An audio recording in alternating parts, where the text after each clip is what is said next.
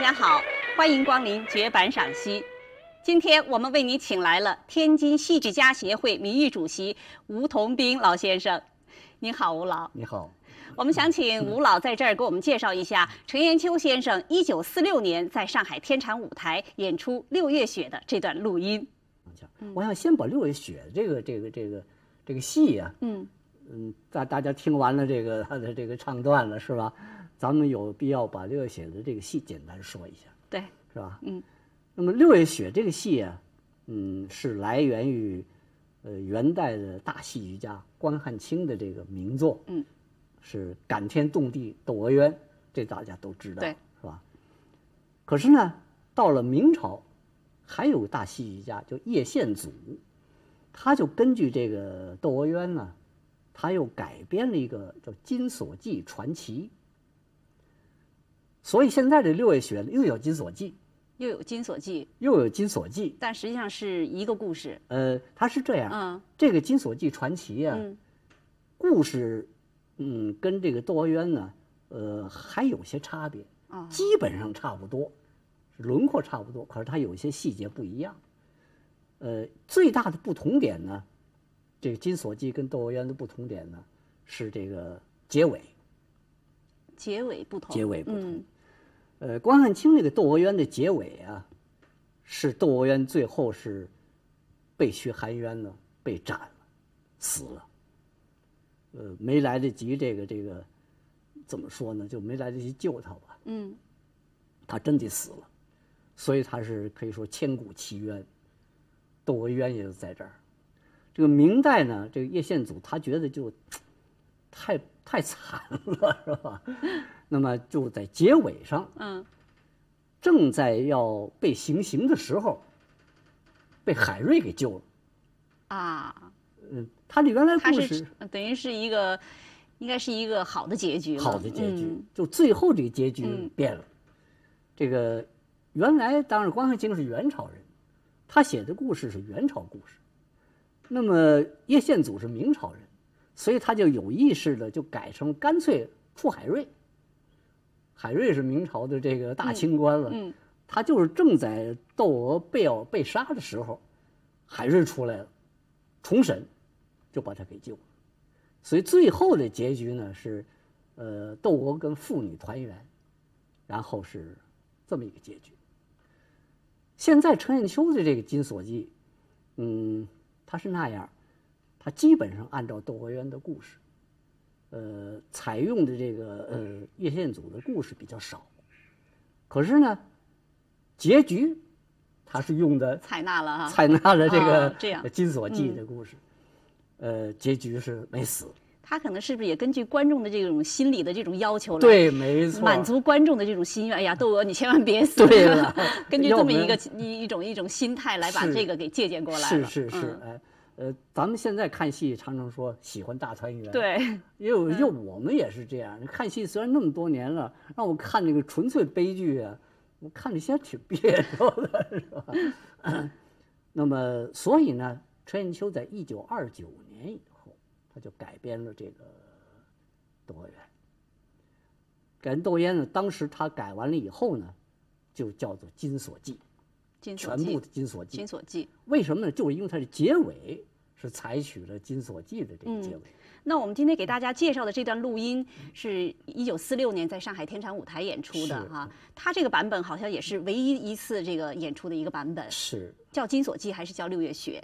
嗯，他是这样，嗯，呃，他演全部的时候，啊，他叫《金锁记》，哦，这样，嗯，他这个咱们听这儿就说基本上是坐监，就是这个所谓是坐就是在监狱里边跟这个、嗯跟这个禁婆子这个对对唱那一段儿，那么凡是唱这一折戏的时候，他基本贴六月雪，贴六月雪贴六月雪。啊，全部的带法场，带最后团圆，它叫《金锁记》，所以这两个戏名都可以用，都可以用，都可以嗯用，哎，都是一个戏。嗯，这就是这个程派的这个六月雪跟金锁记的这个简单的情况。嗯，那我们下面要欣赏的这段六月雪呢是这个，他跟这个盖三婶哈，对，嗯眼镜婆这个眼丑角儿镜婆子一个丑角儿嗯，呃，在上海这个天蟾演出的，是嗯，演出效果非常好，让我们一起来听听这段录音。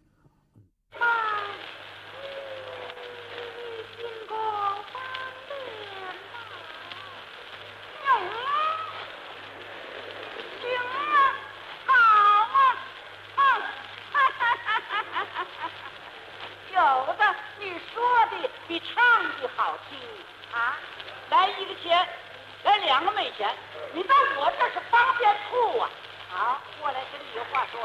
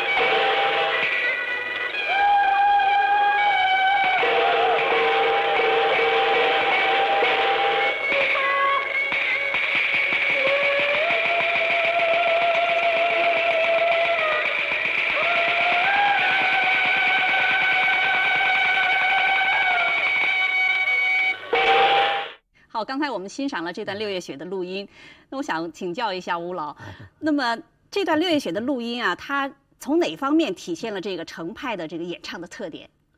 啊，咱们可以简单介绍一下，嗯是吧？这个咱们知道，程砚秋尤其到中年以后，他是以这个演悲剧擅长的，这个当然跟他的嗓音什么都有关系。嗯啊，他年轻的时候演过很多喜剧，嗓子好啊？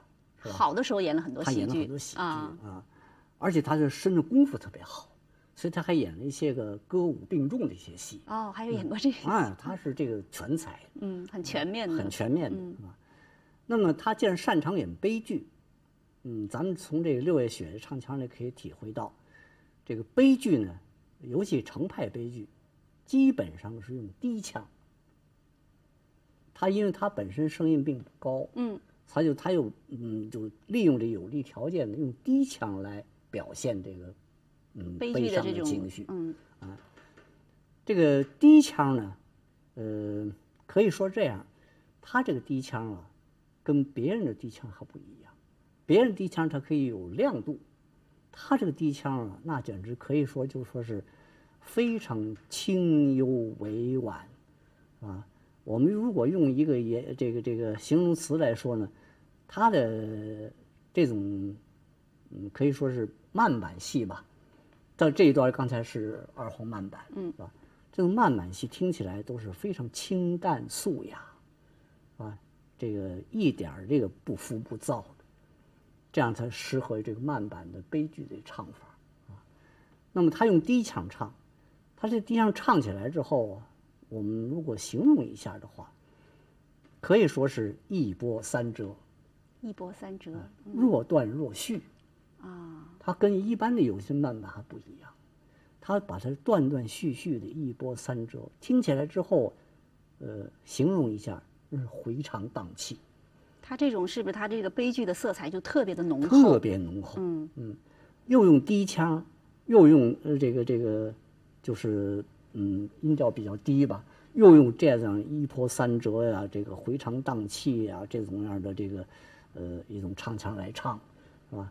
所以它给人这个感觉啊特别压抑，啊，嗯，特别这个不舒服。沉闷。沉闷，嗯啊，呃，我们可以说呀，它低腔啊，嗯，听起来有点像什么呢？像发自一种这个深林幽谷。哎呀，那个声音出来之后，就是委婉曲折，是不是一种很空灵的那种空灵，非常哎，嗯就是这样的一种，这个这个这个，嗯，形容吧，就是吧？好像声音从这个空谷里边发出来一样，啊，呃，听完了以后，嗯，可以说是吧，呃，如泣如诉，啊，一字一泪。